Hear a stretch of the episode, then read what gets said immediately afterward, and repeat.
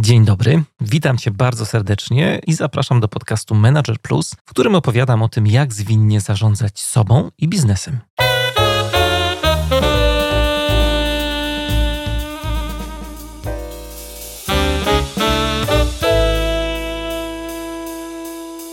Zanim przejdziemy do dzisiejszej rozmowy, to chciałbym Ci przeczytać fragment przemówienia byłego prezydenta Republiki Czeskiej Wacława Hawla. Przemówienia, które wygłosił w amerykańskim kongresie w połowie lat 90. Cytuję: Dziś wiele wskazuje na to, że znajdujemy się w okresie przejściowym, w którym pewne rzeczy się kończą, a inne rodzą się w bólach. To tak jakby coś popadało w ruinę, rozkładało się i przechodziło do historii, a na jego gruzach powstawało coś zupełnie nowego, nie mającego jeszcze określonej formy. Koniec cytatu. Czytam sobie te słowa i mam takie wrażenie nieodparte, że jakoś bardzo pasują do tego, z czym e, my jako liderzy mierzymy się właśnie dzisiaj. E, kształt tej naszej rzeczywistości, kształt tego wszystkiego, co rodzi się jakoś w bólach, nawiązując do przemówienia mm, Wacława Hawla, jest tak samo nieokreślony, jak to było ponad dwie dekady temu. E, umiejętności liderskie, które są nam potrzebne do tego, żeby się jakoś odnaleźć w tym dzisiejszym świecie, w tej złożonej i niepewnej rzeczywistości, są tak samo nieokreślone i mgliste, jak to było wtedy. Można powiedzieć, że uczymy się bycia liderem trochę na nowo po pandemii, po wojnie na Ukrainie. Uczymy się, jak to wszystko pomieścić w sobie, jak to wszystko zrozumieć, jak się zaadaptować do tego nowego świata, z którym się mierzymy i w którym przyszło nam żyć. Można powiedzieć, że w naszych firmach ścierają się jakby dwie zupełnie przeciwstawne siły. Są rzeczy, które ulegają poprawie i jest lepiej niż było, no ale są też takie, które ulegają pogorszeniu.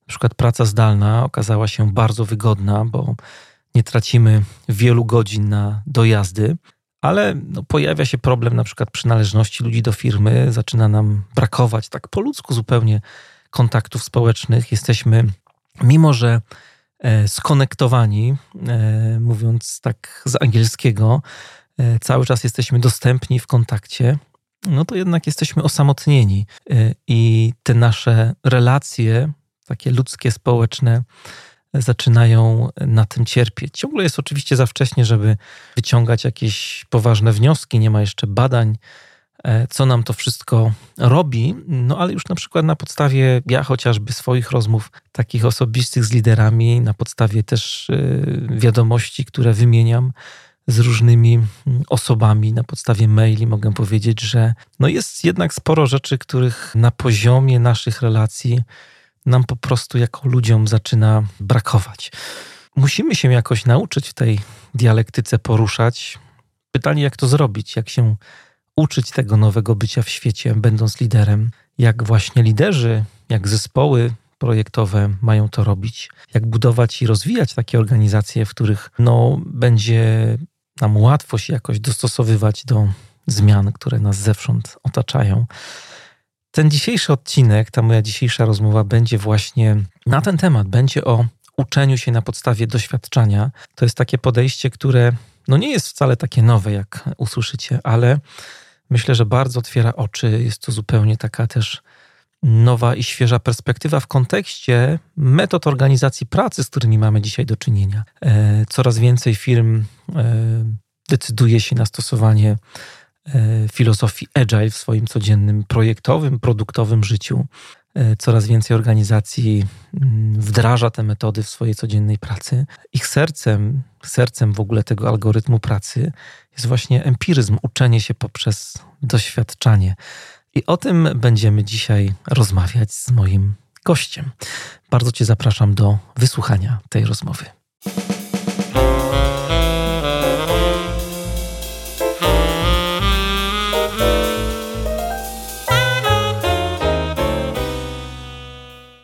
Wojciech Busiel jest dzisiaj z nami, psycholog, psychoterapeuta i trener. Witam cię Wojtku bardzo serdecznie. Dzień dobry. Cześć Mariuszu, witajcie słuchacze. Dzisiaj będziemy rozmawiali o uczeniu się na podstawie doświadczenia i takim pretekstem też do tego, że spotkaliśmy się i rozmawiamy ze sobą jest niedawno wydana książka, do której za chwilę nawiążemy, państwa Kolb czy Kolbów, nie wiem czy tak się to odmienia. E, a skoro mówimy o uczeniu, to tak na początek chciałbym zapytać Cię o Twoje uczenie się. Jakim byłeś uczniem w szkole? A, osobiste pytanie. Ja w ogóle myślę, że ta ta perspektywa jakby pozostawania w takim aktywnym, żywym kontakcie mhm. ze sobą jako uczniem, mhm. w ogóle w uczeniu się innych jest y, bardzo ważna. Y, ja byłem uczniem bardzo pilnym. Ja należałem ja do tych uczniów, którzy może nie tyle, że się przygotowywali do wszystkiego, ale którzy zawsze bardzo dbali, żeby poprawnie odpowiadać, mhm. żeby e, mieć zadania domowe zrobione, nawet ściągane gdzieś tam, wiesz, tuż przed szkołą, nie? ale żeby jednak pokazać to. I to była jedna taka moja noga, a z drugiej strony myślę sobie, byłem takim uczniem bardzo ciekawym było coś takiego, że mnie wiedza wciągała, że jak się pojawiło jakieś nowe zagadnienie związane z danym przedmiotem, to to mnie zawsze pobudzało do ciekawości. Więc ja byłem też takim uczniem, myślę, który sam się angażował w różnego rodzaju informacje, zdobywał informacje. Jakoś myślę sobie, że trudno tak powiedzieć o dzieciaku, no bo to teraz dawno temu było oczywiście, ale myślę sobie, że mi, jak, mi, jakoś, wie, mi jakoś wiedza pomagała lepiej się poczuć, lepiej zrozumieć jakoś siebie, świat, nie? i że ja jakoś dążyłem do tego, żeby tą wiedzę poznać. A miałeś takie, takie momenty w ogóle w swoim życiu, nie wiem na ile ta świadomość twoja była ukształtowana wtedy, że ci się nie podobał na przykład system nauczania, że coś było nie tak w szkole. Ja tak też y, trochę y, zadaję to pytanie z punktu widzenia też swojej osoby, bo dla mnie na przykład bardzo takie denerwujące było, zwłaszcza w liceum, pamiętam, a byłem y, bardzo z jednej strony matematycznie zorientowany i humanistycznie też i nie podobało mi się, jak właśnie na języku polskim pani profesor nam narzucała właśnie, co podmiot liryczny miał na myśli. Strasznie z tym wojowałem do tego stopnia, że na maturze jako jedyna osoba w ogóle w całym liceum e, robiłem analizę wiersza, czego się każdy bał, ale jakieś mhm. takie narzucanie myślenia strasznie było dla mnie takie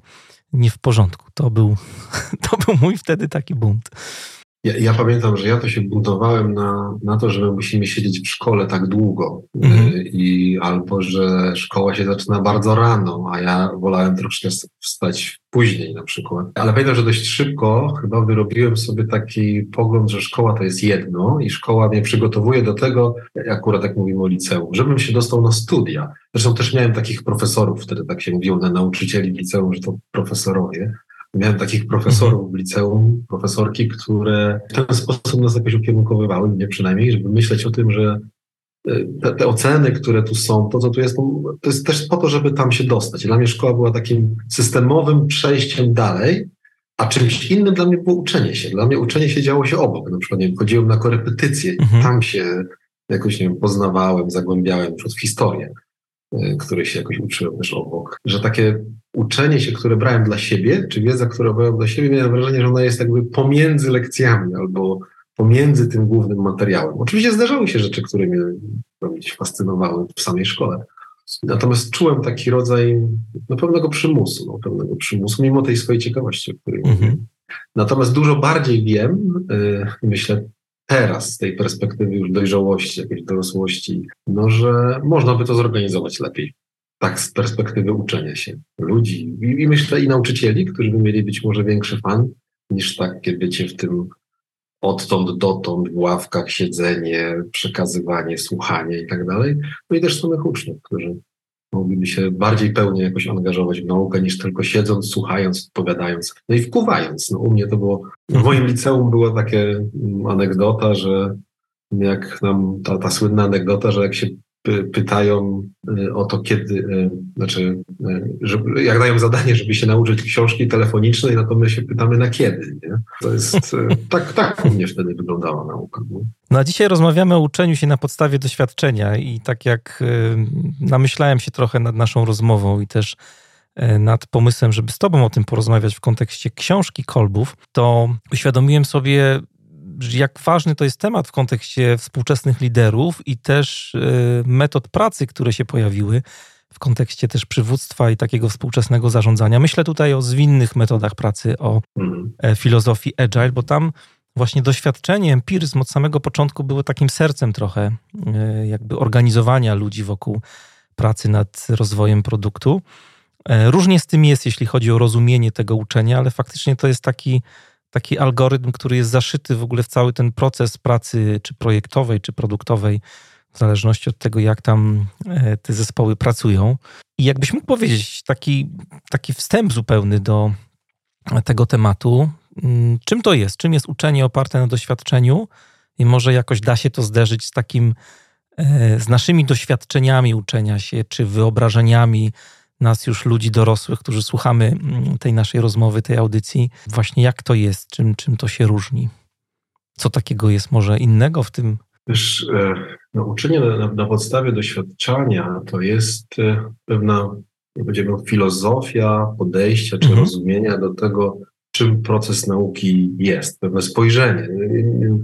Myślę, że ono może być różne od tradycyjnego spojrzenia, chociaż mi jest teraz bardzo trudno to zestawiać tym, co to jest teraz tradycyjne podejście, bo, bo ja jakoś jestem blisko alternatywnych metod nauczania. Mhm.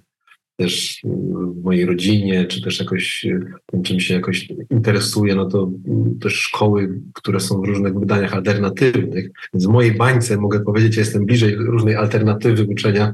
Trudno mi się odnosić do tego, jak to jest w tak zwanej tradycyjnej szkole. W tym sensie, y, dlatego to, to porównanie może nie będzie takie, ale ja powiem o uczeniu na podstawie doświadczenia, co, co tu jest pewnymi mm, ważnymi jakoś punktami, czy ważną perspektywą myślenia, kiedy próbujemy zdefiniować uczenie na podstawie doświadczenia. Bo to jest kilka wytycznych takich, czy oczywiście no, jest bardzo dużo, no, ale wybrałem kilka takich, które może mogą być przydatne, żeby to zróżnicować. No, po pierwsze, to jest to, że y, uczenie się jest y, aktywnością że to jest to podejście do tego, że nie, ma możliwości, żebyś był nauczony przez kogoś. O, myślę, że to, a to jest w tradycyjnej szkole, nie? czy w myśleniu o tym, że to ktoś mnie nauczy, Wleje nauczyciel mnie nauczy, mhm. wleje mi wiedzę na przykład, nie? A, a, albo, a tutaj mówimy o tym, że uczenie się, je, się jest aktywnością i to jest uczenie się, że ja jako organizm, ja jako człowiek uczę się, czyli wkładam aktywność, wkładam wysiłek, wkładam swoje zaangażowanie w to, żeby zdobyć jakiś rodzaj, no i właśnie tutaj się pojawia pytanie czego, no bo tradycyjna szkoła, myślę sobie, e, bazuje głównie na wiedzy, tak, że to jest taki, taki przekaz wiedzy, wiedzowy, a tutaj myślimy o uczeniu się, że to jest mm, pewna holistyczna adaptacja człowieka do świata, do otoczenia, w którym funkcjonuje i do swoich potrzeb, jakie ma. Czyli, że uczenie się jest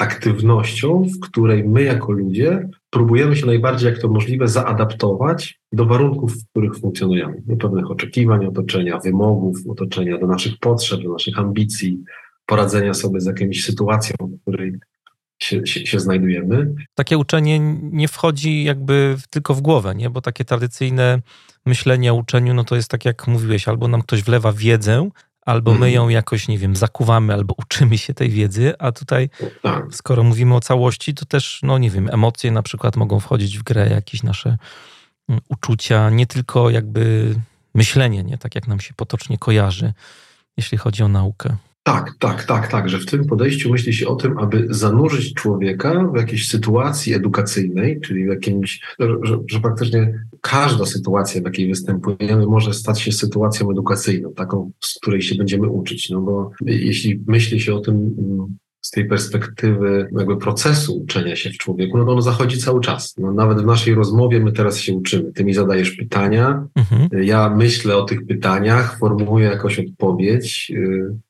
ta odpowiedź przeszukuje wtedy jakieś bazę danych, wypluwam pewien tekst, czy wypowiadam jakiś tekst, który formułuje zapewne Twoje kolejne pytanie. I, I, tworzy się pewien cykl pomiędzy nami, i to jest jakiś rodzaj doświadczenia. Czy ja się uczę? Tak, zapewne w tym momencie się uczę bardzo dużo nieświadomie, to znaczy próbuję się dopasować do tego, co się dzieje, co ty proponujesz, do tej sytuacji, kontekstu, w którym jesteśmy, ty też. No i możemy powiedzieć, to, to jest już proces uczenia się tym pojęciu uczenia się na podstawie doświadczenia, to jest element uczenia się, no bo my się dostosowujemy do tej sytuacji, czyli organizm się zmienia. Ja, ja zmieniam pewne swoje nawykowe sposoby działania, nawet formułowania myśli, tempo mówienia, intonacji i tak dalej, po to, żeby się gdzieś tutaj dopasować do tego kontekstu, w którym funkcjonuje. Najlepiej, jak potrafię. Ty też na, na, na, to jakoś odpowiadasz, no więc dochodzi we mnie pewien rodzaj zmiany. No i to jest element uczenia się, ale on jest, yy, to, jakby obrazuje tylko część tego procesu, no bo dzieje się w dużej mierze poza moją świadomością. Ja teraz nie wkładam uwagi w to, żebym się uczył, bardziej w to, żebym z Tobą rozmawiał i odpowiadał na, swoje, na, na pytania, czy jakoś mm, przybliżał słuchaczom tą perspektywę. Natomiast no, ja jestem już w tą sytuację tutaj jakoś w nią zaangażowany, nie? czy w niej, w, niej, w niej obecny i już jakiś proces uczenia się we mnie następuje. Ale użyłeś wiele razy słowa proces uczenia się. E, I to też, to też jest takie zastanawiające w kontekście, jak sobie myślę na przykład o potocznym rozumieniu uczenia się, gdzie tam jednak dochodzi się do jakiegoś rezultatu, nie? Jest jakiś wynik, a ten proces mhm. E, uczenia się jest czymś ciągłym w naszym wypadku. Nie tak, że nie wiem, nauczysz się pierwszego poziomu na matwizie, no nie wiem, co tam jest, już nie pamiętam dobrze, ale dochodzisz do jakiegoś efektu, nie? A tutaj jakby gonisz ten efekt tak. cały czas. Jesteś cały czas w procesie uczenia się, coś, co ci pomaga też no, jakoś odnaleźć się w świecie, nie? Tak, tak. To jest też metafora uczenia na podstawie doświadczenia, że to jest proces ciągły i nieskończony, że my, i to jest myślę zbieżne z tym, od czego zacząłeś, y, czyli od Y, metodologii czy świata agile, różnych zwinnych y, y, sposobów zarządzania, której kładzie się nacisk na ciągłe doskonalenie, ciągłe usprawnianie różnych rzeczy. I to jest, myślę, bliskie też temu, jak na uczenie się patrzymy w tej perspektywie uczenia się na podstawie doświadczenia, tego doświadczeniowego uczenia się, że to jest ciągły proces przekształcania siebie. On w tym kontekście jest bliski życiu, bliski temu, co się dzieje jakoś na co dzień. Że trudno pomyśleć sobie, że w pewnym momencie zakończy się mój proces nauki. No bo zawsze jest jakieś nowe doświadczenie przed nami, zawsze jest jakiś nowy aspekt, w którym mogę odkryć jakąś rzeczywistość. To jest też w pewien sposób bardzo istotne, żeby móc uczyć się na swoim doświadczeniu, żeby nie być do końca gotowym produktem, żeby mieć w sobie tą gotowość do tego, czy pielęgnować taką perspektywę, że moja wiedza obecna, nawet obojętnie jakby była ekspercka, na jakim etapie zaawansowania byłbym w danym momencie, to i tak pozostawia jednak ogromny obszar niewiedzy, pewnej ciekawości, jakiegoś zastanowienia, znaku zapytania. To, to, to jest kluczowe, nie? Że w tym, żeby móc w ogóle ze swojego doświadczenia się uczyć. To znaczy, żeby popatrzeć na to, że to, czego doświadczamy, czy to, w czym jestem zanurzony, może przynieść jakiś rodzaj ubogacenia dla mnie.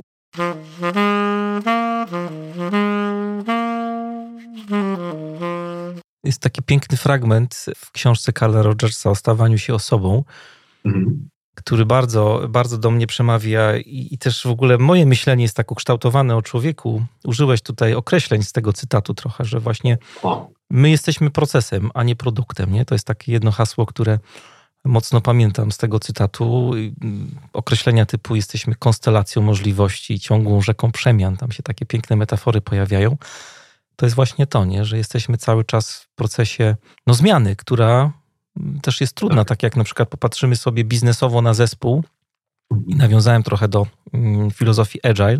No są retrospektywy w zespole, które dotykają tych kilku tygodni ostatnich pracy, nie? I tam z tych retrospektyw może wyniknąć potrzeba jakiejś zmiany, która nie dla wszystkich może być łatwa, nie? Bo trzeba zmienić jakieś zachowania zespołu albo jakieś podejście do zadań, do rozwiązywania tych zadań, do procesu pracy zmiana jest jakby też elementem nie? Tego, tego procesu. On jest bardzo fajny, bo to, to, to co mówisz, to jest takie chwytające za serce, nie? ale tam w środku może się kotłować. No, dotykasz bardzo ważnego obszaru filozofii uczenia na podstawie doświadczenia, czy tego myślenia o uczeniu, że podobnie jak życie, uczenie się też zawiera w sobie dialektyki, czyli pewne sprzeczności.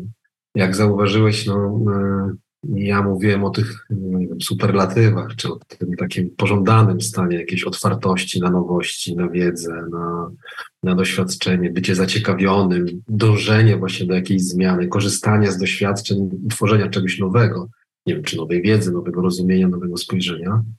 No ale to jest, że tak powiem, jedna strona medalu. No, a po drugiej stronie medalu, myślę, jest nasza ludzka, tak bym powiedział, może bardziej ogólnie, e, tendencja czy potrzeba bycia w jakiejś stałości, w pewnym bezpiecznym świecie, posiadania jakiejś pewności czegoś, osadzenia się w tym, co mam, poczucia się dobrze w tym miejscu, w którym jestem. Czyli bardziej to jest taka tendencja, która by w nas kierowała nas przeciwko zmianom, nie? Czy, która by mówiła o tym, że a może to, co jest, jest wystarczająco dobre, nie? po co się znowu wychylać, po co iść dalej. E, przecież pójście dalej, czyli tutaj nauczenie się czegoś, no to wymaga od nas zużycia dużej energii też i na poziomie biologicznym, mhm. stworzenia jakichś nowych połączeń nerwowych, na poziomie nie wiem, własnym, zadziałania w jakiś inny sposób, interpersonalnym, zrobienia czegoś inaczej, że to jest faktycznie mm, no, takie podwójne, nie? czy paradoksalne, nie? że z jednej strony chcielibyśmy, czy widzimy pewien potencjał, czy możemy zobaczyć pewien potencjał w nowości i, i ucieszyć się tym, jakoś zaciekawić, a jednocześnie no, mamy w sobie też tą tendencję do tego, żeby pozostać w tym miejscu, w którym jesteśmy, nie wychylać się, poszukiwać jakichś miejsc, które byłyby bezpieczne i stałe. No i to jest paradoks uczenia się. To, to, to, to jest coś, co nas moim zdaniem pcha, że my ciągle jesteśmy w takim balansie, w takim napięciu pomiędzy tymi tendencjami i z tego napięcia no właśnie rodzą się jakieś nowe, no, nowe rzeczy, które muszą uwzględnić jedno i drugie. Jak ja będę tylko nastawiony na zmianę i hajda do przodu, no to może i do, daleko dojdę, ale zapewne coś zgubię po drodze. Nie? Będę musiał prędzej czy później wahadło się odwróci, trzeba się będzie zatrzymać. Ale zobaczenie tego, że nasz świat jest jakoś dialektyczny w ogóle, czy, czy podejście do świata takie dialektyczne, to to jest rzecz y, trudna i myślę, że też wymaga pewnego takiego, pewnej dojrzałości z naszej strony. Ja sobie przypominam y, taki fragment, y, w który się wczytywałem w książce. Ta książka jest cudowna, ja do niej kilka razy wracałem, niektóre rozdziały sobie czytałem kilka razy, bo momentami jest trudna i jest tam dużo też e, rzeczy takich mocno naukowych, ale na przykład jest duże nawiązanie do jakby takiej psychologii rozwojowej, nie? czyli jak my hmm. podchodzimy do e, swojej dojrzałości, jak, jak się rozwijamy i jest nawiązanie do y, badań Roberta Kigana. Bardzo mnie w ogóle fascynowała ta jego teoria i fascynuje do teraz i też czasami rozmawiam y, z liderami na temat w ogóle jakby dojrzałości osób, które wchodzą w takie zespoły samoorganizujące się. Y, ale on mówił tam o pięciu etapach rozwoju od dzieciństwa, tam w te początkowe nie chcę wchodzić, ale bardzo ciekawe są te trzy ostatnie, nie? kiedy my jesteśmy na etapie takiej świadomości grupowej i jakby to, co mówisz, łatwe jest to, że się jest częścią grupy, częścią zespołu w firmie, bo oni myślą tak samo. Ja myślę tak jak oni, jak będę myślał tak jak oni, to moja tożsamość będzie jakoś utrzymana, nie? E, jest ryzyko, że jak ja coś podskoczę, to oni mnie wyrzucą z zespołu albo z grupy. Ale właśnie to jest taki etap, gdzie tej dialektyki nie ma, jakby ta dialektyka jest trudna. I mm. później jest taki etap, kiedy my jako ludzie sobie myślimy o tym, że no to, co jest w grupie, to jest w grupie. Ta mentalność grupowa to jest mentalność grupowa, projektowa, zespołowa, ale ja też mogę zbudować swój światopogląd, nie? I to jest bardzo cenne, żeby wyjść z tej grupy. A już najlepiej jest, jak wyjdziemy w ogóle z tego swojego światopoglądu i dojdziemy do takiego etapu, różnie się u różnych psychologów to nazywa, ale taki umysł transformujący trochę, nie? I wtedy tak. Kigan mówi o tym, że jakby cechą takiej osoby jest przekraczanie siebie, że ja mogę zobaczyć, że ten mój system myślenia jest nieszczelny, że ta moja ideologia to jeszcze nie jest dobra taka do końca, mogę coś wymienić i robię to tak naturalnie, ale elementem tego jest właśnie to, co powiedziałeś, bardzo trudnym, to, że my patrzymy na świat dialektycznie, nie? Że, że nie wszystko jest kolorowe, nie? Że, że każdy element ma jakiś odcień albo ma swój jakiś biegun przeciwny, jakąś cnotę siostrzaną i tak dalej, i tak dalej. To, to tak chciałem dopowiedzieć do tego, bo też no, te etapy rozwoju ego Lewingera, to, to jest, tam jest mhm. bardziej to skomplikowane, ale mhm. tych badań jest mnóstwo wymienionych w książce, ale jakoś Kigan jest mi najbardziej bliski i tak najłatwiej mi o nim myśleć i mówić, ale, ale mm, tak puentując, to do tego trzeba dojrzeć, nie? żeby yy, tą zmianę i ten konflikt taki, który jest elementem tego procesu, o którym mówić, mówisz, traktować jako mhm coś takiego, no powiedziałbym nawet pozytywnego, jako część taki, taką naturalną, ważną tego procesu uczenia się. Jedną z ważniejszych e, umiejętności, czy bym powiedział kompetencji w obszarze uczenia na podstawie doświadczenia są takie umiejętności metapoznawcze. To znaczy, że ja, jako osoba ucząca się, z, y, poznaje siebie jako narzędzie, które się uczy, mm. kogoś, kogoś, kto się uczy. Czyli zanurzam się w siebie i w swój proces uczenia się i próbuję go w pewien sposób skonceptualizować. I to jest też siła tego, tej teorii kolbowskiej, y, która daje nam pewien, pewną perspektywę. Jak ja mogę popatrzeć na siebie jako osobę zanurzoną w procesie uczenia się z takiego metapoziomu, trochę z dystansu i zobaczyć, w jakie mechanizmy, albo w jakie niuanse, albo w jakie właśnie konflikty czy w jakie, w jakie dylematy stawia mnie, wrzuca mnie sam proces uczenia się. I to, o czym mówisz właśnie, nie? czyli to, to, to ukigana, czyli to mm, coraz większa zdolność pozwala mi widzieć siebie w procesie nauki jakby z coraz wyższego oglądu. Nie? Już, już, już tak, tak jak powiedziałeś, nie, nie tylko jako część grupy, nie tylko jako osobę samostanowiącą się, a potem w pewien sposób też w tym najwyższym poziomie, jako osobę, która może stanowić dla innych, bo to jest też tak, nie? która staje się punktem odniesienia w ogóle do innych ludzi, nie? która się jakoś dystansuje nawet od samej siebie w ten sposób. Nie? To znaczy, że ma tą zdolność do mhm. bycia w dużym dystansie do własnych sądów i w pewien sposób tworzenia tych własnych sądów no, bez tego silnego nacisku kulturowego i wymogu, i wymogu kulturowego. No i to jest y, niezmiernie ważne, jeśli my mm, chcemy, moim zdaniem, się, się jakoś uczyć na, na doświadczeniu, ale w ogóle, żebyśmy poznawali siebie jako te osoby, które się uczą i starali się siebie, siebie zrozumieć w procesie, w procesie nauki. To nam pozwala wtedy właśnie spojrzeć y, na to, że nieraz wpadamy w jakieś pułapki, że nieraz się za bardzo skupiamy na jednym, a gubimy być może drugą perspektywę, że, że, że, że koncentrujemy się na przykład na jakimś działaniu, a gubimy refleksję, albo koncentrujemy się na praktyce, nie szukamy jakiegoś praktycznego rozwiązania i co bym powinien tutaj zrobić innego, żeby to zadziałało, a problem nie tkwi w tym, że ja nie mogę czegoś wymyślić, tylko że na przykład nie, nie, do końca uchwytuję sens tego, czego szukam. I, i, i że nie, moja energia na przykład za dużo idzie w stronę praktyki, a brakuje pewnego rodzaju refleksji nad tym, co robię. No, albo nie wiem, za bardzo intelektualizuję, a tu by trzeba było zejść na ziemię i po prostu poczuć tą sytuację. O co chodzi? Co ten gość Tak, o co chodzi. Opowiada. O co tak naprawdę chodzi, co on tak naprawdę chce. Nie? Że musiałbym zejść do tego, a nie pozostawać na takim intelektualnym wymiarze. No i, i, i wiedza na ten temat, myślę, właśnie no, bardzo nam po, po, pomaga, żeby kierować swoim procesem nauki.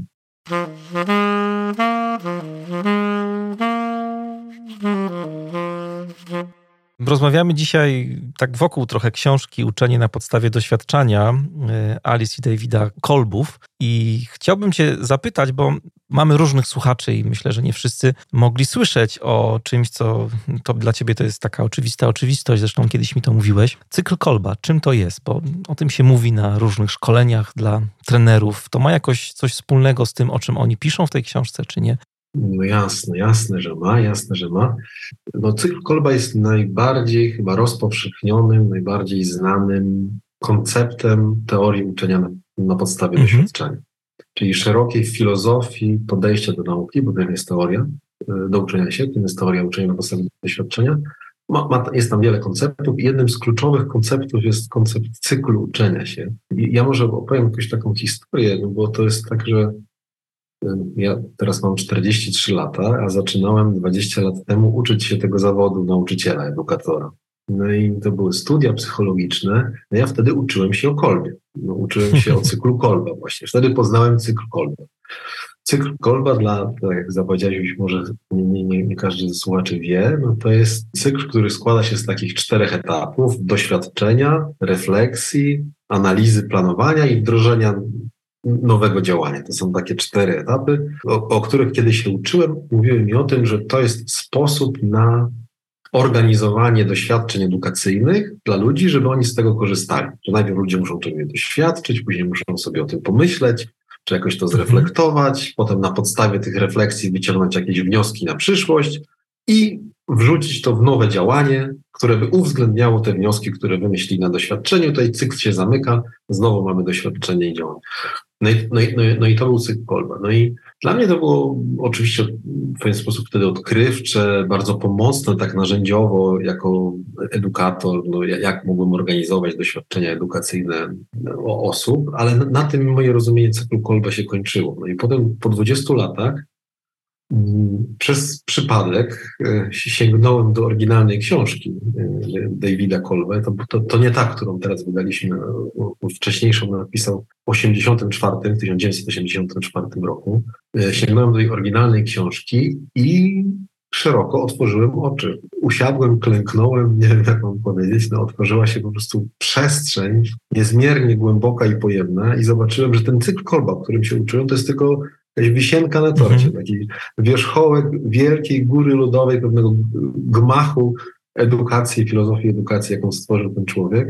No i się zakochałem, tak mogę powiedzieć, w tym podejściu, no bo moje doświadczenia y, spotkały się z teorią, teoria spotkała się z doświadczeniami i, i, i taka była moja historia, dlatego też postanowiłem, czy postanowiliśmy z Joanną, żebyśmy tę książkę wydali i jakoś przybliżyli polskim czytelnikom.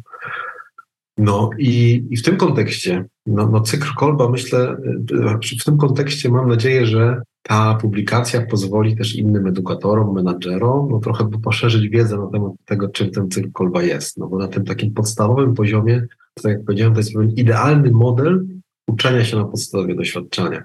Idealny w tym sensie, że no, w dwóch sensach. No, po pierwsze taki, że jeśli mógłby on zaistnieć, to uczenie się byłoby najbardziej pełne. To znaczy, jeżeli my jako ludzie byśmy byli w stanie swoje doświadczenie jakby przekształcić w taki sposób, w takiej być może kolejności nawet, albo w takich modalnościach, w tych modalnościach czucia, myślenia, działania, refleksji i tak dalej, no to moglibyśmy najwięcej wyciągnąć z danego doświadczenia, najwięcej nauczyć się na danym doświadczeniu. No ale idealny on jest też w takim sensie, że on nie występuje w naturze. To znaczy, że to nie jest y, coś, co się dzieje spontanicznie, intuicyjnie, to jest coś, czego my się musimy nauczyć, dlatego to jest metamodel, to jest pewien wzór, do którego możemy dążyć, albo pewna podpowiedź, jak my możemy świadomie, bardziej świadomie jakoś sterować swoim doświadczeniem, przekształcać swoje doświadczenia, żeby z niego najwięcej wyciągać. No w zespołach, y, w firmach, jeśli chodzi o stosowanie zwinnych metod pracy, to, to jest trochę łatwiej, bo jakby framework, jakby te ramy działania nam to trochę właśnie modelują. Mhm. Nie? No bo to, co powiedziałeś, ten cykl Kolba to jest odzorowanie tego, co na przykład robią w ogóle zespoły agile'owe, nie? No bo ta przestrzeń tak. iteracji tych kilku tygodni to jest przestrzeń takiego doświadczania właśnie, nie? I później jest analiza, jakaś refleksja, wyciąganie wniosków i wdrażamy korektę tak. do kolejnej iteracji i tak dalej, i tak dalej. Tak, tak, tak. Natomiast y, y, ważne myślę w tym, w tym zniuansowaniu trochę, że cykl Kolba to jest coś, co jest na zewnątrz. To znaczy, to jest coś, co widać jakoś na, na, na zewnątrz. Natomiast wewnątrz człowieka, mhm. Y, tam nie ma cyklu.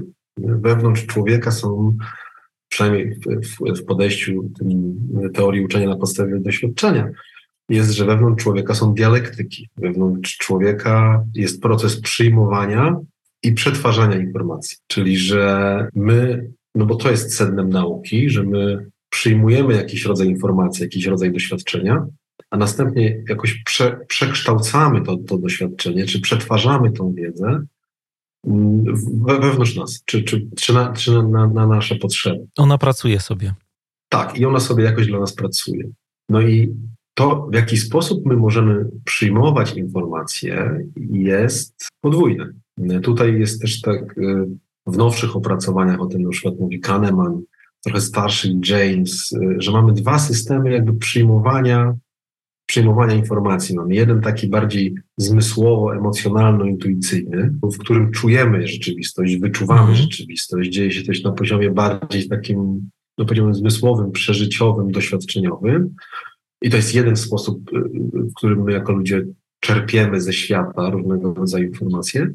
A drugi sposób jest taki bardziej językowo, logiczny, abstrakcyjny, w którym my poznajemy świat poprzez język, poprzez wiedzę, poprzez rozmowę z drugim człowiekiem, lekturę, czytanie, czyli bardziej taki abstrakcyjny, uogólniony sposób. I te dwa moduły, czy te dwie modalności y, przyjmowania informacji, one są zorientowane dialektycznie, to znaczy jeśli zbliżam się do jednego wymiaru, czyli do tego wymiaru czucia, to oddalam się od abstrakcji. Jeśli idę do konkretu, tej, tej sytuacji, tego doświadczenia, tego wydarzenia, no nie wiem, na przykład w zespole skramowym, tak, które miało miejsce, no to gubię perspektywę bardziej ogólną pewnej, pewnej, nie wiem, abstrakcji tego, jak to z reguły była, nie? nie wiem, reguł statystycznych czy czegokolwiek. Jestem zanurzony w tym doświadczeniu. A im bardziej analizuję, czy, czy, czy przejmuję, przyjmuję informacje na poziomie abstrakcyjnym, czy takim ogólnym, no to tym bardziej oddalam się od jakiegoś konkretu. Gubię jakby ten specyficzny moment, w którym, w którym był, by, byłbym. I przynajmniej w teorii um, uczenia na podstawie doświadczenia, mówię o tym, że nie mam możliwości, żeby było jedno i drugie, że ja przeskakuję mikro czasie pomiędzy tymi, swoją uwagą pomiędzy tymi, tymi sposobami przyjmowania informacji. A drugi wymiar, na którym pracujemy, no to jest wymiar tego, że ja mogę przetworzyć informacje, czyli te rzeczy, które do mnie dotarły, czy przez zmysły, czy przez język. Y, ja, żebym mógł na, na nich się nauczyć czegoś, muszę je jakoś obrobić, przetworzyć, wykorzystać. I tutaj też mam do dyspozycji dwa różne przeciwstawne sposoby. Z jednej strony mogę to zrobić, powiedziałbym tak bardziej introspekcyjnie, czyli mhm. po prostu pomyśleć, nie? usiąść, zastanowić się, zagłębić się w refleksję, przemyśleć tą, tą sprawę, ale z drugiej strony te informacje, które do, do, do mnie dotarły, mogę przetworzyć w działaniu od razu. Teraz z Tobą rozmawiam i się poruszyłem jakoś na krześle, na którym siedzę. Więc najprawdopodobniej można by to zanalizować, ktoś z boku mógł powiedzieć, że poczułem jakąś, jakiś rodzaj niewygody w siedzeniu i moje ciało się dostosowało. Czyli dotarła do mnie informacja zmysłowa i została przetworzona w działanie, w jakiś ruch, w, jakieś, w jakąś adaptację do, do, do tej rzeczywistości. Ale mógłbym tą samą informację, gdybym chwilę się nad tym zastanowił, być może przetworzyć też refleksyjnie, to znaczy poczuć, że jest mi dyskomfort, zastanowić się, z czego on wynika, pomyśleć chwilę o tym, podrapać się zamiast zmienić miejsce, nie? czyli wybrać jakąś strategię, która by była bardziej aktywna. No i wtedy byłoby przetworzenie informacji tu i teraz, które docierają ze zmysłów bardziej w stronę refleksji. Więc tu też w tym procesie przetwarzania My również mamy do dyspozycji dwa no, zupełnie przeciwstawne spo, sposoby obrabiania informacji, obrabiania doświadczenia, które do nas dociera, albo takiego właśnie refleksyjnego, takiego introspekcyjnego, albo aktywność, aktywność w jakimś aktywnym. Mam pytanie wyjaśniające, bo tak słucham Cię tutaj uważnie. No. E, a propos tego, co powiedziałeś wcześniej, tej pierwszej części, która dotyczyła jakby wprowadzania danych do nas. Nie powiedziałeś, że mhm. nawiązując trochę do Kahnemana, do Jamesa, że jakby mamy dwa systemy. Jeden system jest taki, który wprowadza na podstawie, e, no nazwijmy to taki, taką drogą zmysłową, doświadczeniową, a drugą taką drogą, która no na przykład może pochodzić z książek, z jakiejś wiedzy, z badań. Tak. I powiedziałeś coś takiego, że jakby jedna i druga się wyklucza w tym sensie, że tylko jednym kanałem możemy te rzeczy wprowadzać. Nie wiem, czy cię dobrze zrozumiałem, dlatego postanowiłem dopytać, czy nie da się jednak jakiejś tam synergii zachować. Podam konkretny przykład, który też nawiązuje do, do y, badań, które wyczytałem w książce, w której rozmawiamy, badania y, Erika Dejna, które jakby ja uśmiechałem się, jak je czytałem, bo tak trochę potwierdziły to, czego naukowo nie potrafiłem nazwać. Mianowicie te badania dotykają naszej eksperckości. Jak się jest ekspertem, tak w dużym skrócie opowiem, to mhm. zamykamy się na różne możliwości bardzo często. Im bardziej się rozwijamy, to jest coś, co Day nazwał takim zakorzenieniem poznawczym. Nie? Jakby mhm. tworzymy bardzo mhm. złożone schematy myślowe i one nas tak trzymają i do tego jeszcze mm, neuronauka też potwierdza te badania, że jakoś umacniają się, izolują te połączenia neuronalne i one jakby się izolują na, na, na świat zewnętrzny. I tam nie, nie, będę wchodził w szczegóły. W każdym bądź mhm. razie nie służy nam to, nie w tym sensie, że jak są jakieś takie złożone sytuacje, z którymi się mierzymy dzisiaj w projektach na przykład, to jak mamy eksperta, który nabył jakąś super biegłość, to, no to to jest gorsze niż taki człowiek, który ma otwartą głowę i nie boi się niepewnych sytuacji, jakby wchodzić w niepewne sytuacje. I to jest moje doświadczenie. Nie? Ja wprowadziłem sobie tą informację na zasadzie zmysłowej, bo ja tego doświadczam też w pracy z ludźmi e, przy zmianach w firmach. -hmm. Przeczytałem teraz badania Erika Dejna, czyli jakby wszedłem tym drugim kanałem. A gdybym to wiedział wcześniej, tak sobie trochę odpowiadam teraz, to pewnie też by był jeden kanał, tak. no bo też bym przeczytał badania, a doświadczenie by było później, więc faktycznie nie da się tego połączyć. To zależy na, na, na którym nie da się. Czy bo, bo, mm, ja myślę, że przeżyciu, takim, e, takim potocznym przeżyciu, codziennym przeżyciu, no to większość z nas by powiedziała to jasne, że my i czujemy, i, i czytamy, czytamy, mm -hmm. jednocześnie czujemy.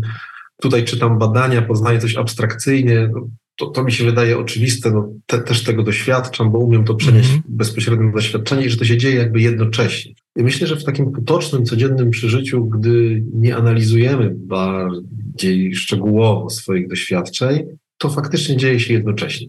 Trudno to jakoś odgraniczyć. Bliższe mi jest to, co ty mówisz, że najpierw się czuję. Ja w ogóle myślę, że najpierw się czuję, więc bardziej i myślę, że te badania, o których przywołujesz, one też to pokazują, że my mamy w głowie pewne schematy już poznawcze, jakąś wiedzę, mniej bardziej utartą. Oczywiście ci eksperci mają jeszcze bardziej utartą, no bo, no bo cały czas y, obracają i, to, to tymi informacjami i tworzą sobie schematy. A jeszcze do tego dochodzi takie zakorzenienie emocjonalne, nie? że jakby inni nas uważają za ekspertów i my się czujemy wyjątkowi, więc to już jest masakra wtedy, bo... Tak, no bo... tak, tak.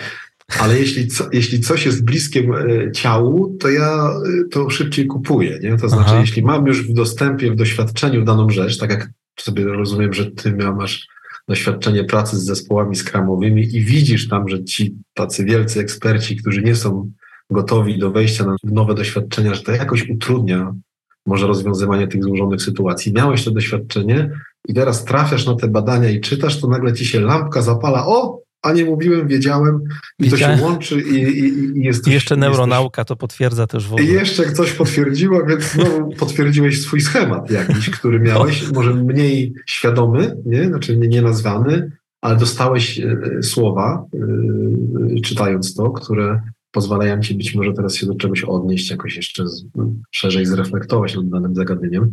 Więc ja uważam, że najpierw czujemy daną wiedzę, mm -hmm. czy daną rzecz, mm -hmm. którą mhm. czytamy.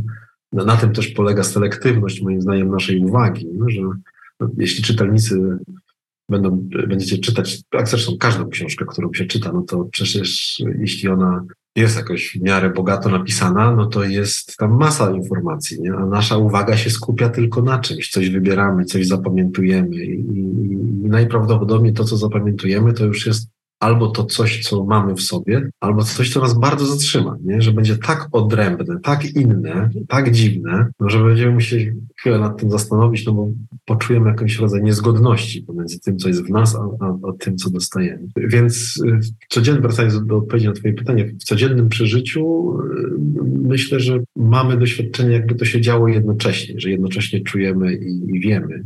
Jednak gdy zaczniemy analizować bardziej szczegółowo swoje doświadczenia, to moim zdaniem większość z nas będzie w stanie dostrzec ten przeskok abstrakcji, którą, którą jest wiedza, język, ta mhm. forma nauki, do własnych doświadczeń i odwrotnie.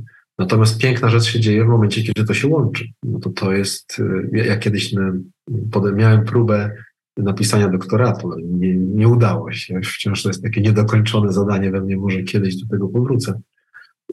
Y, pisałem doktorat z zagadnienia wglądu, znaczy psychologicznego rozumienia tego zjawiska wglądu, czyli momentu, w którym wiedza łączy się z doświadczeniem.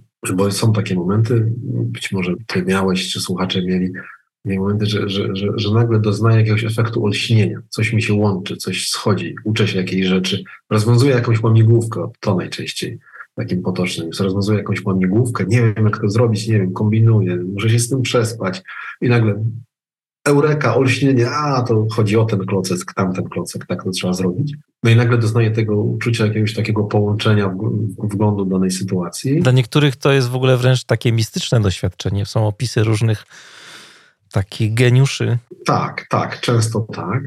Często tak, no bo wtedy towarzyszy pewien efekt olśnienia, towarzyszy pewien efekt uwolnienia energii, e, tworzą się nowe znaczenia nagle. To, co do tej pory było źródłem konfliktu, to znaczy, że ja nie potrafiłem rozwiązać czegoś, połączyć hmm.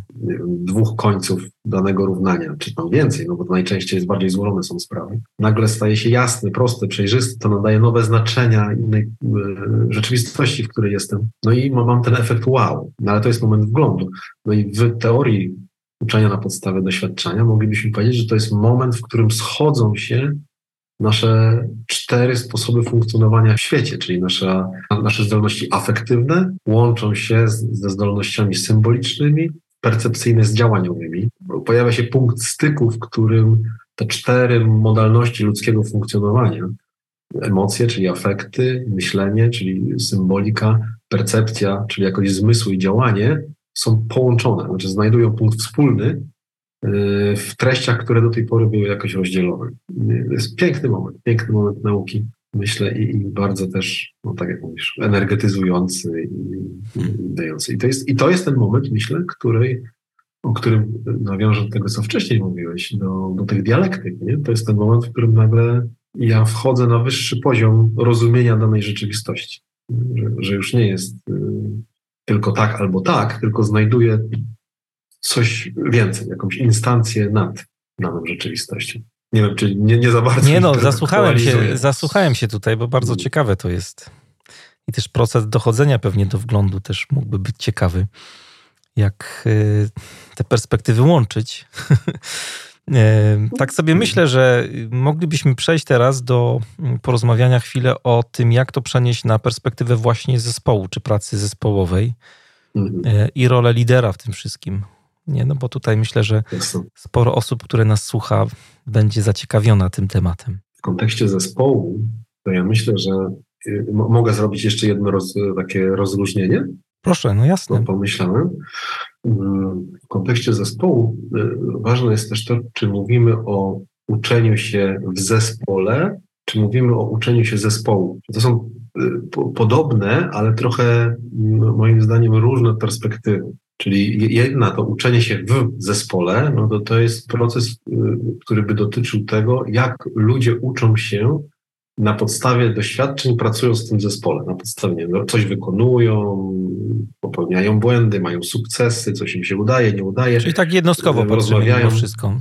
Tak, tak, tak, tak. Ale to nie no, mogą się też uczyć wszyscy oczywiście w taki sposób, y, ale że to jest bardziej perspektywa tego, Y, z perspektywy jednostki, nie? Czyli to jest uczenie się, dla mnie uczenie się w zespole, a trochę inną rzeczą jest, to jest uczenie się zespołu, czyli że zespół jako całość, jako pewien złożony twór, organizm funkcjonujący ze sobą, współpracujący, uczy się na podstawie swoich doświadczeń, czyli jakby dojrzewa też jako zespół, nie? dojrzewa w stronę większej złożoności, większej mm, efektywności, większej nie wiem, otwartości, no jakikolwiek tam wymiar byśmy, kreatywności, jakikolwiek wymiar byśmy tutaj y, przymierzyli.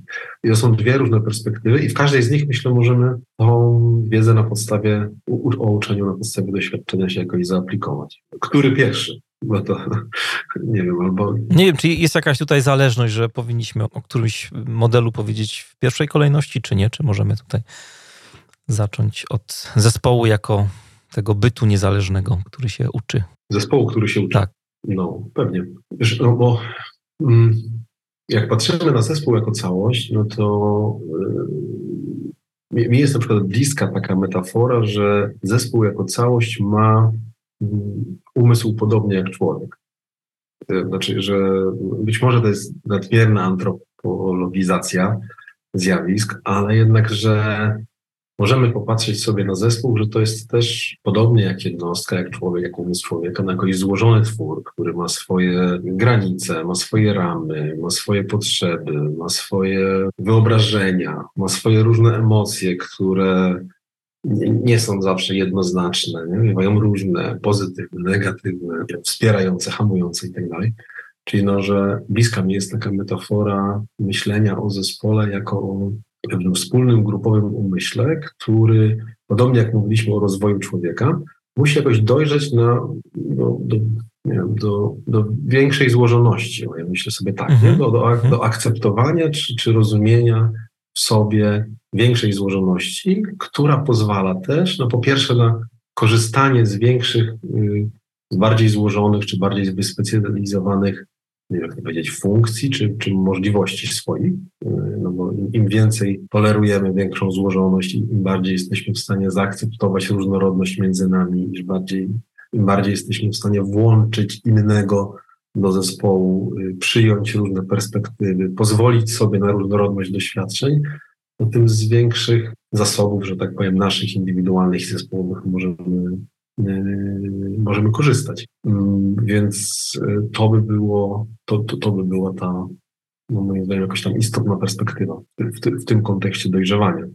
Yy, no i tutaj myślę, że podobnie jak jednostki, no, zespół przechodzi, czy musi rozwiązać różnego rodzaju ważne dylematy na swojej drodze. Na tej, na tej swojej drodze dojrzałość. Zaczynając od podstawowej, która jest, do, dotyczy jakoś no, bezpieczeństwa i możliwości funkcjonowania jakoś razem. Tym, że my jako ludzie możemy pobyć ze sobą i możemy być ze sobą, ze wszystkim tym, czym jesteśmy. I im więcej będziemy tego dopuszczać do siebie, tak, no, to tym większą mamy możliwość, żeby, żeby z tego skorzystać. Im więcej rzeczy będzie nie wiem, jawnych, nazwanych, świadomych, dostępnych, możliwych. Czyli im bardziej będzie zespół miał ten taki komfort tego bezpieczeństwa psychologicznego, tym łatwiej mu się będzie uczyć, tak jak tak. Y, słucham ciebie, tak? O to chodzi tutaj.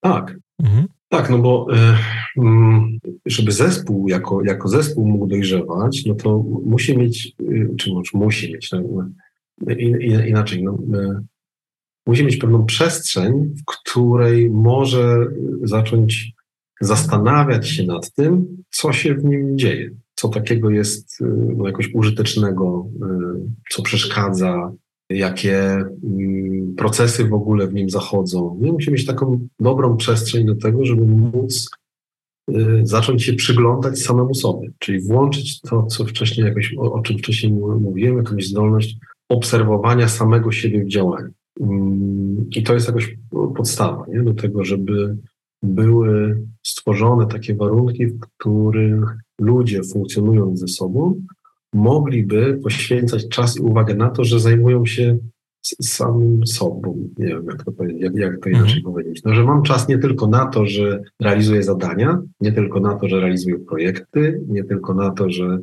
dowożę kolejne cele, ale też na to, że zastanawiam się, jak mi w tym zespole jest. I zaczynam też kierować jakąś obszar swojej uwagi, energii, refleksji i działań też na to, żeby zmieniać, czy żeby móc jakoś oddziaływać na to, jak mi jest z tymi ludźmi, z którymi na co dzień funkcjonuję, pracuję i tak dalej. No i to jest moim zdaniem jakoś baza, czyli stworzenie przestrzeni, w której w ramach naszych codziennych zadań, obowiązków mamy też taką wydzieloną przestrzeń, w której zajmujemy się sobą. Tak jeszcze nawiązując do tego, co mówisz o tym bezpieczeństwie psychologicznym, ja sobie zanotowałem takie jedno, myślę, bardzo ważne zdanie z książki Kolbów, y, mianowicie to, że to jest taka przestrzeń, której no nie da się narzucić ludziom, nie? Tylko to jest taka przestrzeń, która musi być przez nich doświadczona. Myślę, że to jest coś cennego też dla wszystkich liderów, którzy nas słuchają, że tego się no nie da tak tylko zaprogramować, jakby opowiedzieć o tym, tylko ludzie muszą się faktycznie czuć bezpiecznie, tak jak, tak jak mówisz o tym, nie? Czyli jak na przykład y, przyjdą do y, lidera zespołu i mają jakiś pomysł, który chcą zaproponować, no to spotkają się z, jakimś, z jakąś ciekawością, na przykład ze strony tego lidera, że nie będzie to taka ciekawość ocenna, krytykująca na przykład, nie? że mm. jak zgłoszą jakiś pomysł, czy zauważą jakiś problem w pracy zespołu czy, czy projektu, to, to nie będą się bali konsekwencji, że im się coś stanie, jak o tym powiedzą. Czy podejście Jasne. do błędów na przykład, no to to są takie rzeczy, które właśnie ludzie muszą doświadczać w tym zespole, żeby się czuć bezpiecznie psychologicznie, żeby móc skorzystać z tego procesu uczenia się, o którym mówisz. Tak, tak, no to bez, bezwzględnie, no bo oczywiście proces uczenia się zespołu jest oparty na uczeniu się indywidualnym ludzi, nie? Znaczy, no to, to znaczy... No, to, to, Naczynia połączone, tak? To są naczynia połączone, w tym sensie, że ta metafora zespołu, czy umysłu zespołowego jest zbudowana na metaforze umysłów pojedynczych osób, nie? że pojedyncze osoby tworzą zespół, czy my tworzymy dany zespół, będąc częścią jakiejś większej całości. No i bazą, tak jak mówisz, jest, jest to, żebym ja czuł, czuł się bezpiecznie, że to nie jest żadnym dekretem ustanawiane. No, oczywiście dekrety bardzo pomagają, czyli kiedy lider, myślę, werbalizuje to, że mu zależy na otwartości i że tworzy tą bezpieczną przestrzeń, i że chciałby, żeby ludzie e, bez obawy przyznawali się do błędów, czy wyrażali e, inny punkt widzenia, nie? albo z szacunkiem jakoś się do siebie odnosili i tak dalej to jasne, zawsze werbalizacja czy nazwanie własnych oczekiwań, własnego podejścia, no pomaga, myślę, innym wejść w tego typu przestrzeń, przynajmniej się zorientować. Natomiast y, to nie wystarcza, znaczy to, no, bo diabeł tkwi w szczegółach albo na doświadczeniu dopiero się okaże, czy faktycznie tak jest. Czyli czy faktycznie, mm. kiedy będą się działy takie, takie momenty, że nie wiem, no, no, no powiedzmy, nie? mamy czas na zastanawianie się nad sobą, I to jest ten czas, święty czas na to przeznaczony. I teraz nie będziemy zajmować się innymi rzeczami. Nie będziemy, nie wiem, zamykać projektów, dowozić innych zadań, rozliczać spraw, tylko to jest czas przeznaczony akurat na to, więc go do tego wykorzystajmy. I, I, to dopiero w praktyce, w działaniu okaże się, czy te słowa faktycznie o tym, że tworzymy tu bezpieczną przestrzeń do rozwoju się i uczenia się, y, może się zadziać. I natomiast kiedy to się zadzieje, no to naprawdę potrafią otworzyć się, z mojego doświadczenia, jakoś z tego, co obserwuję, no zupełnie nowe rejestry, nowe, nowe obszary no, myślenia, czucia. No, ludzie po prostu uaktywniają się, uaktywniają się, uaktywniają się w działaniu, uaktywniają się w myśleniu.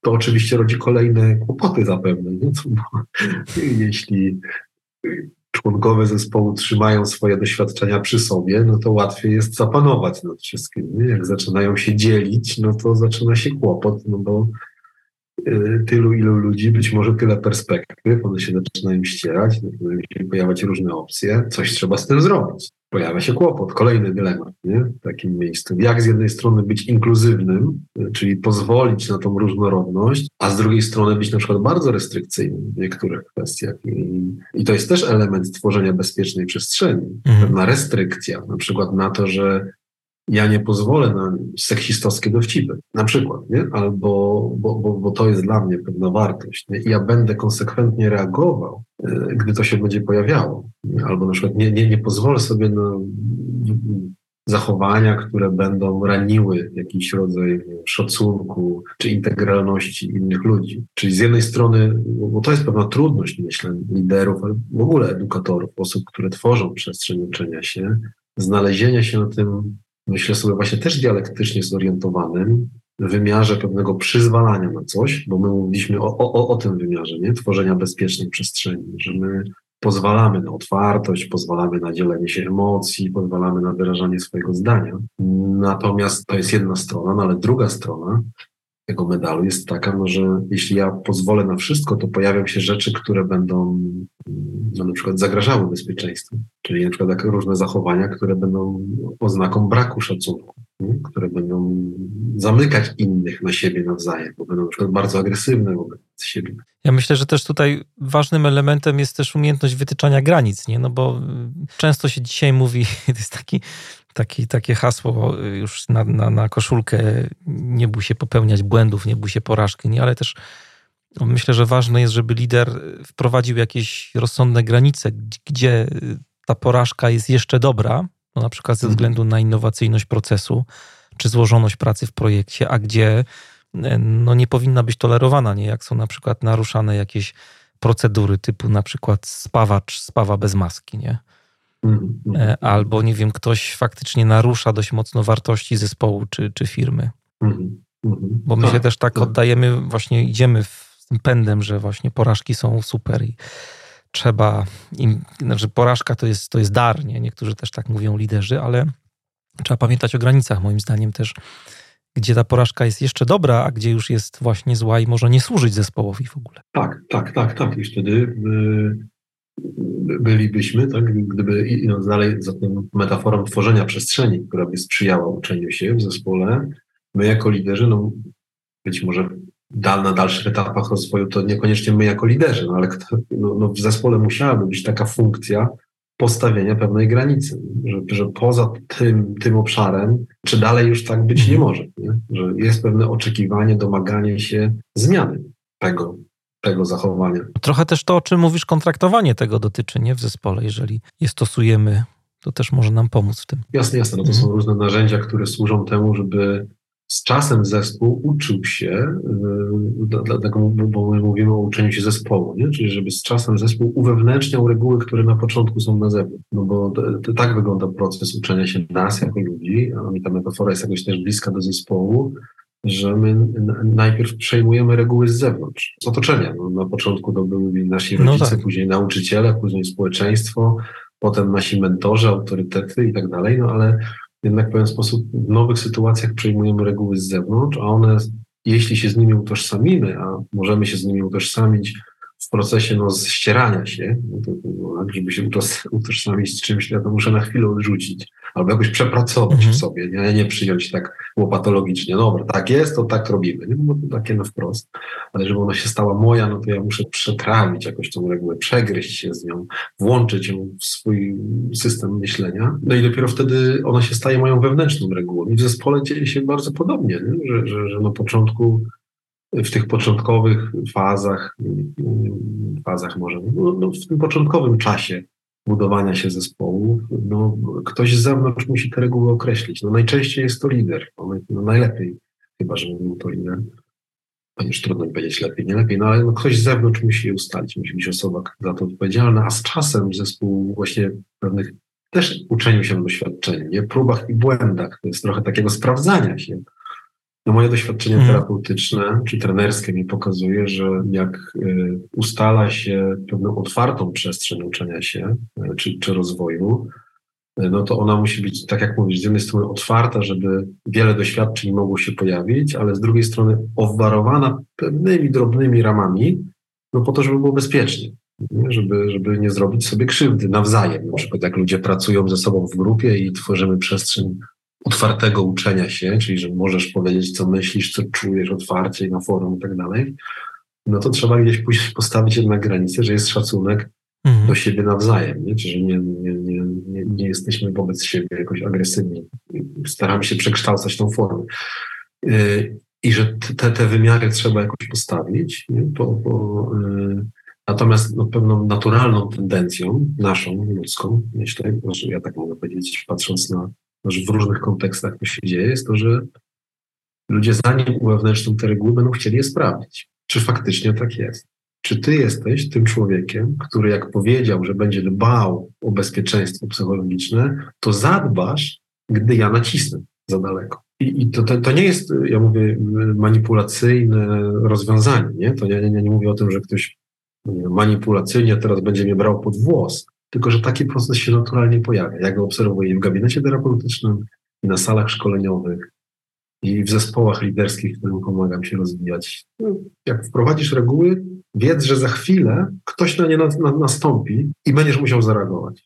Tak czy inaczej. I to jest naturalny proces, no, że tak powiem, uwewnętrzniania reguł. Tak jak nastolatek musi się trochę zbuntować w pewnym momencie wobec zasad rodziców, żeby potem uznać je za własne nie? i wrócić w ten sposób na łono mhm. domu. Podsumowując, tak y, zbliżając się do końca trochę, tę rolę edukatora, lidera, powiedzieliśmy, mhm. że to jest jakby tworzenie przestrzeni takiej bezpiecznej do tego, żeby ludzie się mogli uczyć, pilnowanie czy, czy też narzucanie tych, y, w cudzym słowie, narzucanie reguł, gry i bycie strażnikiem tych reguł. Czy coś jeszcze tutaj chciałbyś dodać do tego? Tak, znaczy wiesz, bo to, to zagadnienie przestrzeni to jest no, no, trochę szersze zagadnienie. Mm. Myślę akurat, wiem, że audycja jest taka ograniczona i jesteśmy tutaj w pewnym czasie nie? i sposobie mamy myślenia. Granice. Też ma, mamy, mamy, mamy zewnętrzne granice, tak, czasu w tym wypadku ale też tego, jak płynie nasza myśl. Jestem zdumiony, bo zerknąłem przed chwilą na zegarek. Minęła godzina już, także. Mm, no dobrze, to nie wiem, czy to, to jest sygnał, żebym się teraz nie, spieszył, tylko, czy że jeszcze, jeszcze tylko, mogę, że to jest sygnał, który, który pokazuje, że nie wciągnąłeś bardzo w ten temat i zapomniałem mm. o czasie. Dzięki. Dzięki. Ja jestem wciągnięty. Ja, ja jestem tak życiowo wciągnięty w tym temacie, a jesteś też niezmiernie ciekawym interlokutorem, no, jakoś rozmówcą że dobrze mi się rozumie. Fajnie. E, więc no, przestrzeń uczenia się, czy, czy ta przestrzeń to nie tylko ten wymiar bezpieczeństwa, bo to jest też wymiar na przykład sensu, czyli zaangażowania, czyli na przykład tego, że no ludzie, no może to są oczywistości nie? w pewien sposób, no ale one też się w zespole muszą, muszą zadziać. To znaczy, że żeby przestrzeń uczenia się była sprzyjająca tak, uczeniu się, osoby muszą w tej przestrzeni zawrzeć swoje, mm, swoje zaangażowanie, czyli pomieścić swoje zaangażowanie, czyli odnaleźć coś, co będzie dla nich sensowne, dla nich wartościowe, że dzięki obecności w tej przestrzeni, ja to upraszczę teraz, ale mogą odpowiedzieć sobie na dwa ważne ludzkie motywy, albo na jakiś rodzaj bólu, To znaczy, ja dzięki uczestnictwie w temu zespołowi mogę sobie poradzić z czymś, z czym nie mógłbym sobie poradzić sam, że potrzebuję innych ludzi, potrzebuję tego miejsca do rozwiązania jakiejś swojej trudności, z jaką się mierzę, albo że ta przestrzeń daje mi możliwość y, odpowiedzenia na jakieś moje ambicje. To znaczy, że ja, będąc w tym zespole, mogę znaleźć jakąś podpowiedź, jakieś rozwiązanie, jak zrealizować swoje indywidualne jakieś ambicje, cele, założenia, dzięki temu, że będziemy, że będziemy razem funkcjonować. No to ja, ja upraszczam, ale tu wychodzi to moje, mój pogląd może na, na to, że, no, mm, że motywacje ludzi się układają w dwie strony, to znaczy albo dążenia do czegoś, czyli do realizacji czegoś, co jest dla mnie istotne, albo unikania jakiejś perspektywy, czyli e, szukania rozwiązania na jakiś ból, na jakieś cierpienie. Tam są motywy ludzkie, moim zdaniem. No i przestrzeń uczenia się, żeby była angażująca dla ludzi, musi też to pomieszczać. Znaczy, jakoś odnieść się, nie? Czy, czy stworzyć ludziom możliwość do tego, żeby mogli swoje motywy, te powiedzmy ambicjonalne albo radzenia sobie z trudnościami, w niej zawrzeć, znaleźć odpowiedzi na to. Inne rzeczy, o których mówiłeś, no to też było, na przykład ta przestrzeń musi za zawierać możliwość zmiany. Czyli, że jestem w zespole i mam w tym zespole możliwość wprowadzenia jakiejś zmiany. A to nie zawsze jest oczywiste, nie? że nieraz ramy są tak określone, cel zespołu jest tak postawiony. Że nic nie mogę. Że, no, że ja nie mogę, nie? Że, że, że, że nie ma takiej możliwości. Nieraz nie ma możliwości zgłoszenia pomysłu, a, a, a nieraz yy, nawet nie tyle pomysłu, tylko pomysłu zmiany, nie? żeby inaczej będziemy ze sobą funkcjonować, niż funkcjonujemy do tej pory. Nie? Czy przestrzeń musi być tutaj otwarta, żeby była przestrzenią uczącą się. Nie? Czyli ja mogę stać się jej autorem w pewien sposób, w pewnym momencie. Mogę stać się jej autorem, mogę mieć jakiś wpływ y, na, na zmianę, albo inaczej. Jeśli mam wpływ na to, jaka ona jest, no to będzie ona bardziej sprzyjała mojemu uczeniu się. Bo ja będę sam mógł aktywnie kreować warunki, w których się uczę, czy warunki, w których pracuję, tak jak teraz mówimy. Mówimy o tym aspekcie zespołowym. A to też no, z mojego oglądu nieraz pozostawia pole do, do, do, do jakiejś dywagacji, nie? do zastanowienia się, na ile w moim zespole tak jest, a nie, może ja pozwalam ludziom być kreatorami do jakiegoś stopnia w tej przestrzeni, na ile oni są w tym. Zatrzymałem się nad tym nadawaniem sensu, bo to takie jest no, ciekawe i też myślę poruszające Aha. bardzo. E, bo nie myślałem o tym aż e, w kontekście tak mocno, w kontekście przestrzeni tej takiej do uczenia się. Myślałem, tak jak opowiadałeś, e, co to może dać nam jako ludziom właśnie ta nauka w zespole. Myślałem o grupach terapeutycznych, bo tam to było bardzo czytelne przełożenie. Myślałem też o swoich doświadczeniach grania w kwintecie jazzowym, bo myślę, że mhm to, to też wiele rzeczy nie potrafię nazwać i, i bardziej opisuję to, co się dzieje w ogóle w takim zespole, bo e, też mam taki webinar na temat tego, czego lider się może nauczyć od jazzmenów i wychodzę jakby od całej sytuacji jam session i takiej pracy zespołowej, bo jest to bardzo ciekawe. A mnie na przykład bardzo dużo daje zespół, z którym gram, z tym kwintetem, że taką trudnością, którą mają muzycy improwizujący, to jest bardzo trudne w ogóle to, żeby się otworzyć właśnie. Otworzyć na mm. myślenie, żeby się skoncentrować, a masz przed sobą ludzi, którzy cię słuchają i wtedy często jest takie ryzyko, że popadasz w rutynę. Jeśli chodzi o budowanie napięcia w solówce na przykład, y, no to jest taki proces bardzo powiązany z twoimi wewnętrznymi siłami. Jak się nie otworzysz, mm i właśnie zespół robi świetną przestrzeń do tego mm. i nie zamkniesz w takiej budce telefonicznej, to, to, to nie zagrasz czegoś fajnego, jakby nie, nie oddasz tego. Ja mam przynajmniej takie doświadczenie.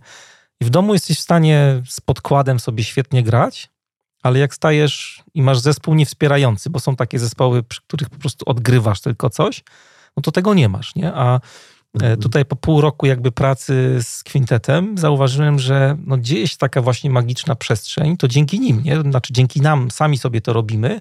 E, ona jest związana z zaufaniem, z jakąś taką komunikacją taką niewerbalną, nie? Bo tego też nie widać jakby, nie rozmawiasz jakby grając, tylko bardziej to jest mowa ciała. No otwiera się coś w mhm. tobie takiego, że łapiesz taką koncentrację i znikasz i możesz zagrać właśnie tą improwizację, która gdzieś tam ci siedzi w środku. I trzecia rzecz to zespoły takie projektowe. Myślę, że to nadawanie sensu wiąże się chociażby z taką prostą rzeczą, jak, jak mówiłeś, że musimy upraszczać. To pokazywanie na przykład, co produkt, który rozwijamy, może zmienić w świecie, nie? Może zmienić w życiu naszych klientów, użytkowników. No też często liderzy o tym nie mówią. Nie? Miałem takie przypadki pracy w ogóle w firmach, gdzie e, zespoły na retrospektywie się pytała, a co my w ogóle, po co my w ogóle to robimy, nie? Taka, taka bardzo prosta rzecz, którą można zrobić. Jasne. Pokazać właśnie sens tej pracy. Tak, tak, tak. Sens, sens pracy. Oczywiście w kontekście naszego zespołu, w kontekście klientów, mm -hmm, w mhm, kontekście mm -hmm. produktu, w szerszym kontekście firmy, jak jesteśmy no właśnie, elementem. Bazowe rzeczy w sumie. Elementem tego działania. Natomiast myślę, że no, ja muszę wrócić do tego jazzowego doświadczenia, bo, bo, bo, bo mówisz o czymś, co, co mi jest bardzo bliskie. To znaczy takiej, moi koledzy się śmieją, że jestem idealistą. Ja jestem, ale powiem, ogólnopolska audycja. Więc e, ja, ja miałem, e, mam swego rodzaju kiedyś takie marzenie, żeby odwrócić rzeczywistość w tym sensie, żeby w różnych, żeby organizacje oferowały ludziom lepszą jakość ich życia prywatnie. Mhm. Coś takiego, bo ja sobie myślę, że dzisiejsze mądre organizacje mają multum możliwości, w których ludzie mogliby wzrastać osobiście. Są ciekawe projekty, są ciekawe zadania, są ciekawi ludzie, y, są nowe sposoby, nie wiem, rozwiązywania zadań. Nie? Być może dla ciebie świat Agile jest czymś już, znaczy jest, no jest czymś znanym, ty, ty w tym siedzisz, ale dla mnie to jest nowość. Ilekroć ja się spotykam z jakąś firmą informatyczną, no to ja sobie odkrywam oczy, że są takie metodologie, takie sposoby, mhm. takie rzeczy, no mnie to ubogaca osobiście.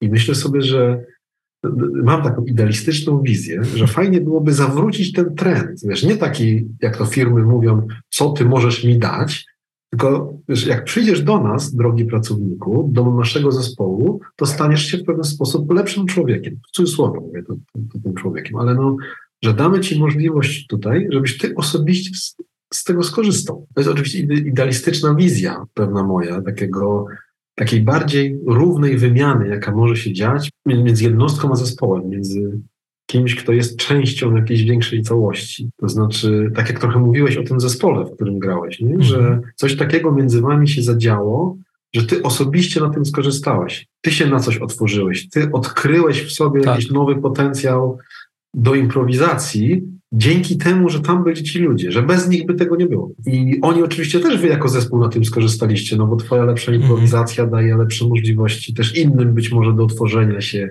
dalej inspiruje i niesie tą energię, no, ale, ale że widać tą, ten przepływ w tym twoim przy, e, przykładzie. No i myślę, że to, to, to jest no, no piekielnie ważne. Piekielnie ważne, myślę, dla liderów, dla osób, które tworzą przestrzeń, żeby podkreślać ten wymiar poszukiwania przez ludzi i dla nich ich osobistego sensu bycia tutaj. A myślę, że no, większość zespołów daje taką możliwość, żeby miał coś nowego poznał, nową perspektywę, nową rzeczywistość, odpowiedział sobie na jakieś pytanie dla mnie, które jest istotne w życiu, odbijając je yy, no, wśród kolegów, koleżanek, z którymi, z którymi na co dzień pracuję. No to by było bardzo, bardzo istotne, żeby ten aspekt wymiany, wzajemnej wymiany pomiędzy mną jako transakcji osobą, takiej. Ale, tak, tak, tak, tak, takiej transakcji. To jest też element no, przestrzeni, w której ja się uczę że jestem otwarty na, mhm. e, czy że tworzę przestrzeń, w której ludzie mogą uczyć się od siebie nawzajem, a nie tylko ode mnie, jako wiem, lidera na przykład, nie? albo jakiegoś eksperta w danej dziedzinie. Tylko, że wiedza jest też pomiędzy nimi, nie? w ich nastawieniach, w ich motywach, w ich y, doświadczeniach, w naszych doświadczeniach, nie? mówiąc. W naszym zmaganiu się też z tym, no, że to nie jest łatwe uczenie się w grupie, nie? czy bycie częścią zespołu, bo my też musimy myślę, że warto, żebyśmy mieli też tą perspektywę, nie? że podobnie jak nauka, to tak samo myślę, bycie w zespole nie jest tylko prostym, przyjemnym i przynoszącym same mm, korzyści doświadczenia. No, bywa też wymagającym doświadczenie, które musimy się zmagać z naszymi demonami i siłami, które nas stamtąd wyrzucają. Zbliżamy się nieubłaganie do końca naszej rozmowy. A mam jeszcze niespodziankę dla słuchaczy i chciałbym teraz do niej przejść. Dawno bardzo nie było w podcaście Manager Plus konkursu. I tutaj z Wojtkiem wymyśliliśmy, że taki konkurs trzeba zrobić. Rozmawiamy kręcimy się cały czas wokół książki nowo wydanej Alice Kolb, David Kolb, Uczenie się na podstawie doświadczenia. I e, Wojtek zdecydował, że trzy egzemplarze tej książki powędrują do wybranych słuchaczy. E, co trzeba zrobić, żeby w ogóle wygrać książkę? To już oddam Wojtkowi głos. Powiedz w paru żołnierskich słowach. Ja nie wiem, czy jestem zdolny w żołnierskich słowach, ale dobrze. Bardzo chciałbym, y, drodzy słuchacze, poprosić Was o opisanie Waszej metafory uczenia się na podstawie doświadczenia. Z czym Wam się kojarzy uczenie na podstawie doświadczenia? Z jaką metaforą, z jakim porównaniem, do jakiej, jakiego obrazu moglibyście to odnieść, zestawić ze swoich perspektyw?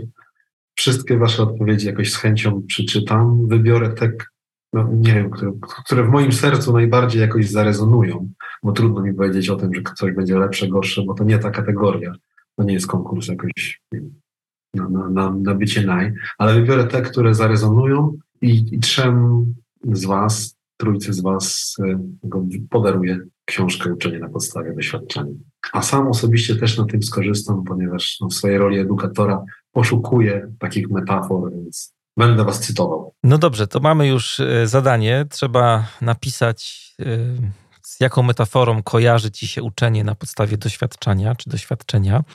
E, na Wasze odpowiedzi czekamy w komentarzach pod dzisiejszym odcinkiem na stronie mariuszchrapko.com. Tam z łatwością znajdziecie ten odcinek. No a z nadesłanych propozycji wybierzemy aż trzy najciekawsze odpowiedzi. Będą trzy książki i czekamy na odpowiedzi do czwartku. W piątek e, ogłosimy wyniki, więc zapraszamy wszystkich do udziału w konkursie.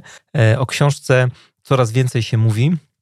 Myślę, że jest, e, nazwijmy to, przełomowa, jeśli chodzi o tę tematykę i zwłaszcza w kontekście zespołów agile'owych też ja bardzo zachęcam wszystkich liderów ostatnio do tego, żeby po nią sięgać, bo, bo jest to książka, która jakby mówi o tym algorytmie, który w tej filozofii jest e, zawarty właśnie e, algorytmie doświadczania i z tego doświadczenia wyprowadzania różnych właśnie wniosków, e, które nas rozwijają i uczą. Wojtku, bardzo dziękuję za dzisiaj, za dzisiejszą rozmowę. Dziękuję Mariuszu, dziękuję słuchaczom. Do zobaczenia, tak? Albo do, do zobaczenia. Usłyszenia. Do usłyszenia.